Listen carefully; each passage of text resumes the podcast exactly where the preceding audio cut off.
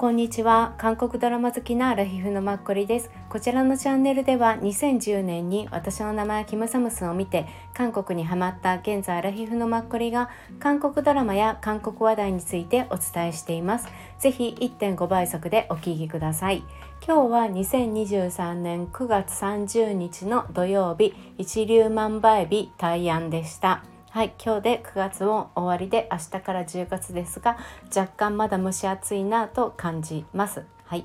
えー、今日は7人の脱出という韓国で放送しているドラマについてキャストと絡めて4話まで見たので感想をお伝えしたいと思います。以前68回目で概要と脚本家さんについてお伝えさせていただきました。日本だと楽天ビッキーで見ることができるドラマです。はい。まあ、この脚本家さんが有名な方でキム・スンオクさんっていう方。はい。以前お伝えしたんですが、まあ、ペントハウスをね書かれた方ですね、うん、なので1話を見た時にも7人の脱出。なかなかすごいなって思ったんです。はい。ペントハウスの時も確かに主役がまあ一人ジュダンテをやっていたオム・キジュンさんがメインだったけれども他の女性たちもすごかったじゃないですか。まあ、3まで入れるとねそれぞれに他に主役が立ってきて、うん、この7人の脱出はなんと来年2024年にシーズン2をもやる予定らしいので今回はまあ、17話でね進んでいくんだけれどもペントハウスの時ってどのぐらい私ストーリー展開が早かったか分かんないんですけどまあ今回のね7人の脱出早いですよ。かといって7人の脱出の7人がいまいちまだ分かりません。はい4話見た限りでは。しかしながら4話全て1話1話の内容が濃いです。はい。ねえっとまず言いたい伝えたい感想はね3つぐらいなんですよ。まあちょっとこんなに女子高生に対してのいじめこんなにドラマでひどく書いて放送していいんだろうかっていう疑問符とあと3話4話でまあ力をつけてこここれからだって思った家族愛に目,、ま、目覚めたおじいさんが予想外な展開にちょっと簡単になってしまった4話で残念さとうん。あと3つ目がねこんなドラマちょっと書きすぎじゃないかなって若干思ってここまでなんなんかね醜いとか憎しみとかお金への執着を書かれるっていうのはちょっともうロマドラマのストーリー普通に公開するねドラマのストーリーとしてこれ以上のものはもう出ちゃいけないんじゃないかなってなんとなく道徳的に私は思ったりしました。はいっていうのです。はいまずすいません1つ目まああの1話からなんですけどその以前ちょっとお伝えした、まあ、あらすじが少女の失踪に関わった4人の悪人たちのまあ、脱走劇とか復讐劇っていう感じなんですけどこの一人の少女が失踪する3話ぐらいで34話で失踪が大体分かったんですけどその女の子がまあ悲惨な人生でもねあの幸せに生きてきたの高校生まで。多分1週間とか23日でそれが思いっきり逆転しちゃって彼女にとっては予想外の展開で。うん。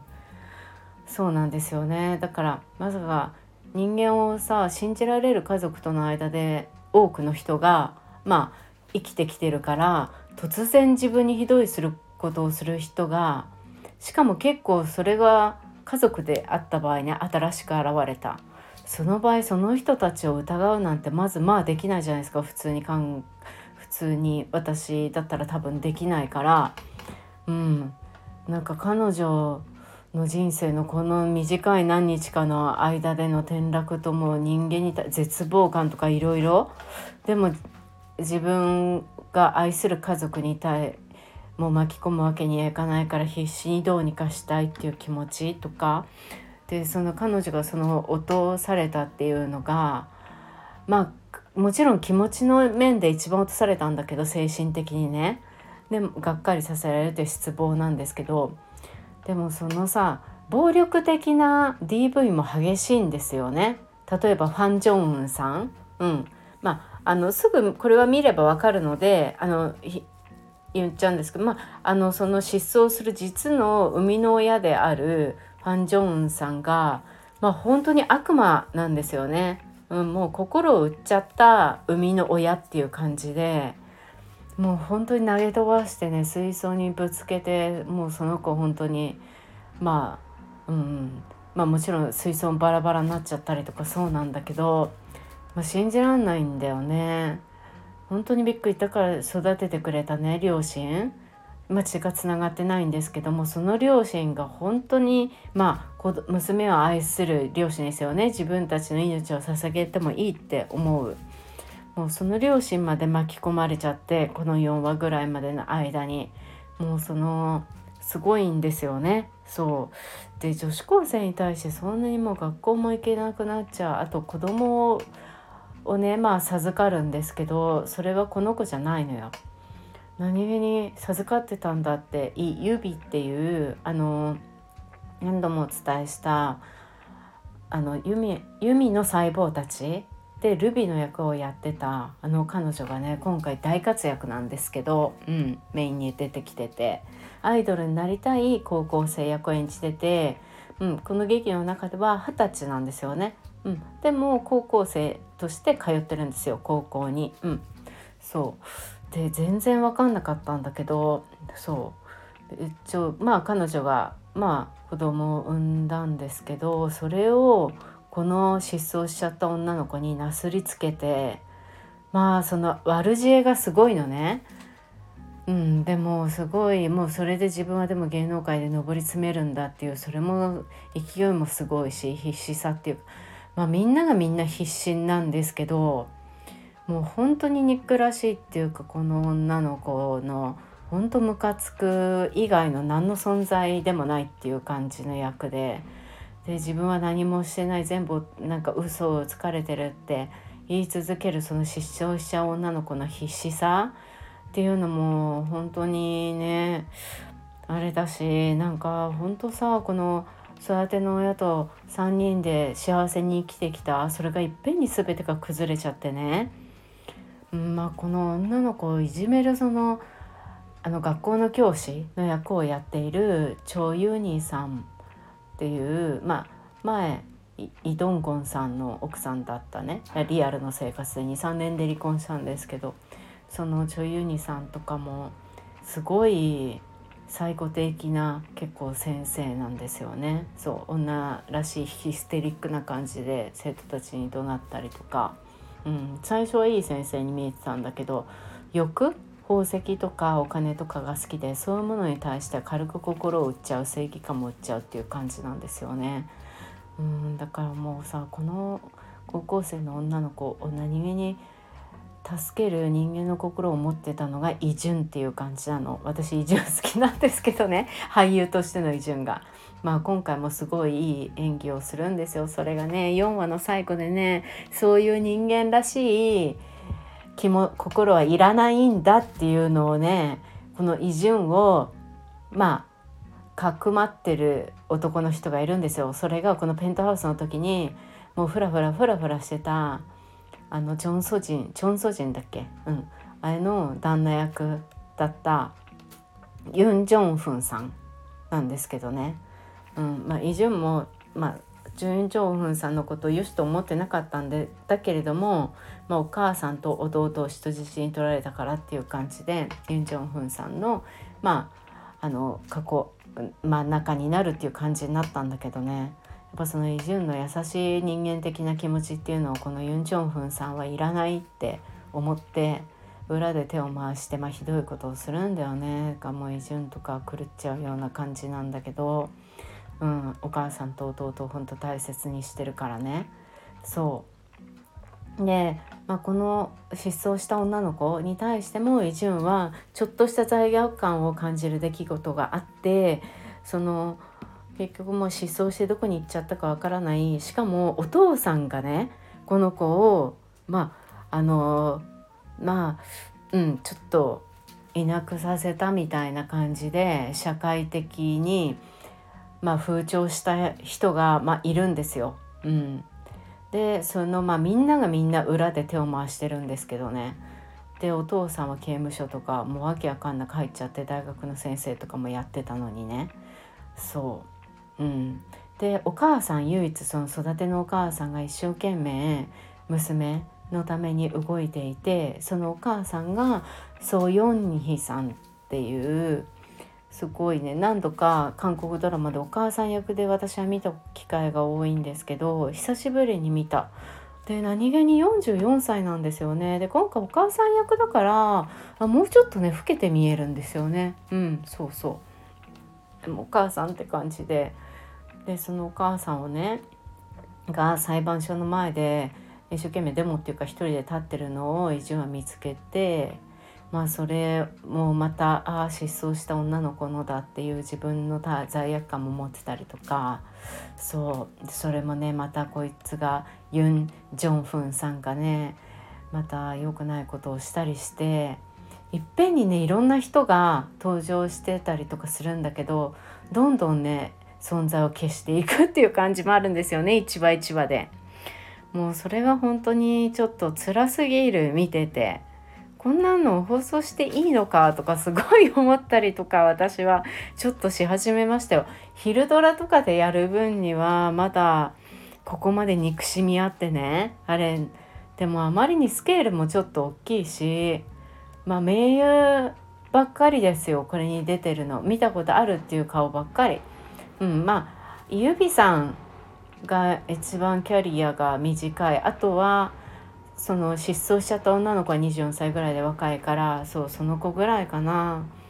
他は結構皆さんキャリアのあるね俳優として方ばっかり。だからこその、まあ、7人の脱出っていうもう単品で皆さん主役みたいな感じの人たちなんですけどハン・ジョンウンさんとかもほんとすごいしね。いや本当にお金の亡者たちの戦いっていう感じ？うん。すごいよねここまで書いちゃうの。もう最後どういうふうに着地するんだろうってすごい思うでもきっとすっきりすることはないんだろうなっていうのも思います。うん、であのおじいさんがねこの失踪しちゃった女の子の血を分けたおじいさんだったんですけどイ・ドクファさんがやってるんです。あの社内お見合いでアン・ヒョソプのおじいさん役だった方ですね。財閥のおじいさんで結構やっぱりご覧になられる機会多いと思うんですけどなんともうね71歳なんですよ。だから年相応かと思うんですけどそれよりも若干多分お若いかな。服装とかいろいろ多分ドラマに出てるから艶とかあるしね顔とか。もう今回やっぱりあの血を分けてる子供とか孫ってなるとやっぱすごいまあねあの財閥とか住んだし昔の年齢の方の役だしね。もう必死になって自分が今までまあよしと思ってきた人たちに対しても実際はその人たちはおじいさんからお金を取るために必死だったっていう裏の顔もやっと見え始めたり、うん、そのもう孫孫を守るんだっていうのと自分のその血縁に対してそんなことされてはたまらないっていう自分のやっぱり家紋を守る民族的なそのねまあ、プライドでもありっていうのが、うん、韓国人らしいあるんだと思うんですけどすごい大きいあのこのおじいさん力を持っていて、まあ、動き出すんですよ。やったやったなんて思っていたら、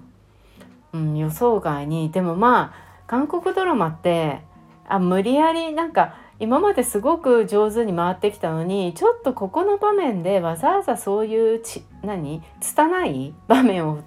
使う必要ないよねとか、うん、なんか無理やりさそんなところに呼び出してそんなことするのってちょっと変だよねみたいなあるあるじゃないですか。うん、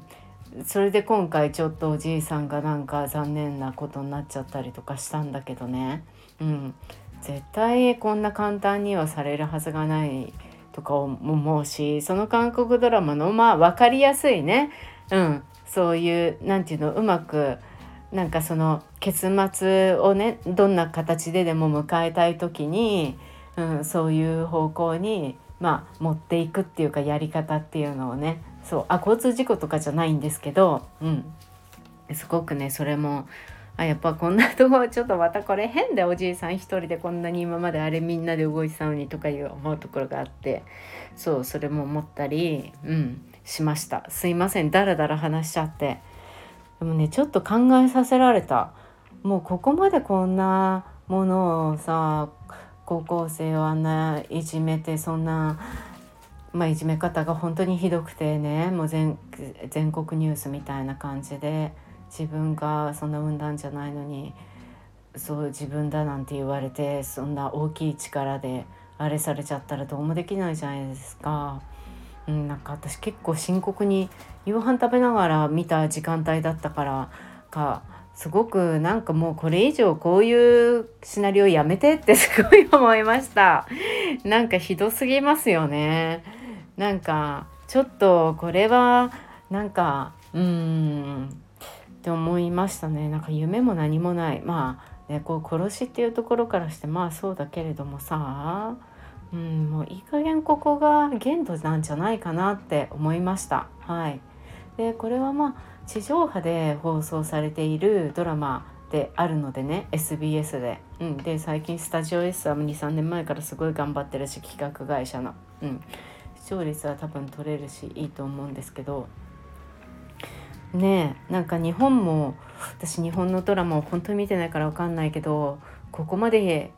なんか結構手強い感じ？はなかなかまあ書く作家さんもいないでしょうし、うん、韓国ならではのサスペンススリラーみたいな感じですよね。うん、そうだから韓国ならではだよなってすごい思うんだけどすごいよね。ここまで書けるのもってすごい思います。はい。なかなか日本だと何かしら言う人出てこないかなこれ言うこまでのものを書いたらね。あと放送的に通らないとかさシナリオがあるんじゃないかなって思ったりしますね。はい。私もともとあんまりそのサスペンスとか得意じゃないから日本のものも昔からあんまりそういうの見てなかったし東野圭吾さんのとかも絶対誰かが死ぬとかが多いような気がしてね。まあガリレオとかまた違う方向からね見てるからあれだけれどもなんかどうしてもあんまりそういうのが最初から分かってるのはあんまり見るのが得意じゃない方でうん。でも逆にこういうこの作家さんペターハウスとか多分人間の憎悪とか悪クな部分嫉妬欲望とか、うん、その人間的なプラスじゃなくてマイナスと思われる部分を全てを描き出すっていうところが日常的にこういう人たちと接さないじゃないですか表面上わからないから人間、うん、日常的には。やっぱりそのマイナスを描き出すっていうところがこのねドラマの魅力であるんですよね。だからついまた次も見ちゃうってことですよねひどい信じらんないとか思ってそうだから信じられない現実すぎるドラマだからいいんですよねシナリオも。ってわかるんだけどさまあちょっとねひどいなんかやっぱりこれは15歳未満は見ちゃダメとかつけたくなるよねっていう感じですね。うん思いました。まあね若い子たちが分かんないけど見るかもしれないけどでもねこういうなんか中年ドラマを見るかっていうとそうでもないと思うのでうんうん。若い子たちはね若い雰囲気の学園ドラマとかを見ると思うので k p o p の人が出たりとかね。そうそうそうそう。うん。なのですいません。ダラダラ喋っちゃったんですけどなんかちょっとこれはすごいぞ。と思って。はい感想をお伝えさせていただきました。はい。日本でね他のもっと楽天ビッキー以外で見れるようになったら是非皆さん見てみてください。でも多分ペンタハウスとかはご覧になった方とかだったらうん見られるかと思うんですけど結構一気見しちゃうのがいいドラマかなっていうのも思いますね。いいクライマックスで結構終わることが多いので、うん、だから2話放送されるから1週間に2話見るっていう感じに私はしてます。はい、次回またお話いつかさせてください。はい、今日もありがとうございました。えー、明日から10月1日皆さんまた10月1ヶ月一緒にいい月にしましょう。はい。明日ちょっとねお話ししたいことがっていうかそんななんか特別なこととかじゃなくて普通にもう明日伝えたい話題がもうちょっとあったりするのでちょっと早く話したいなって思ってます。はい。またでは皆さん良い日曜日をお迎えください。はい。あと恐縮ながらもしよろしければインスタグラムフォローいただけるとありがたいです。フォローいただけるとというかなんかあの皆さんがどう思ったっていう感想とかはい。お伝えいただけたらすごく嬉しいです。別に私のことに、私の言ったことに感想を伝えてくださらなくても全然いいので、はい、ご本人の気持ちを伝えていただけたらなと思います。はい、では明日もよろしくお願いします。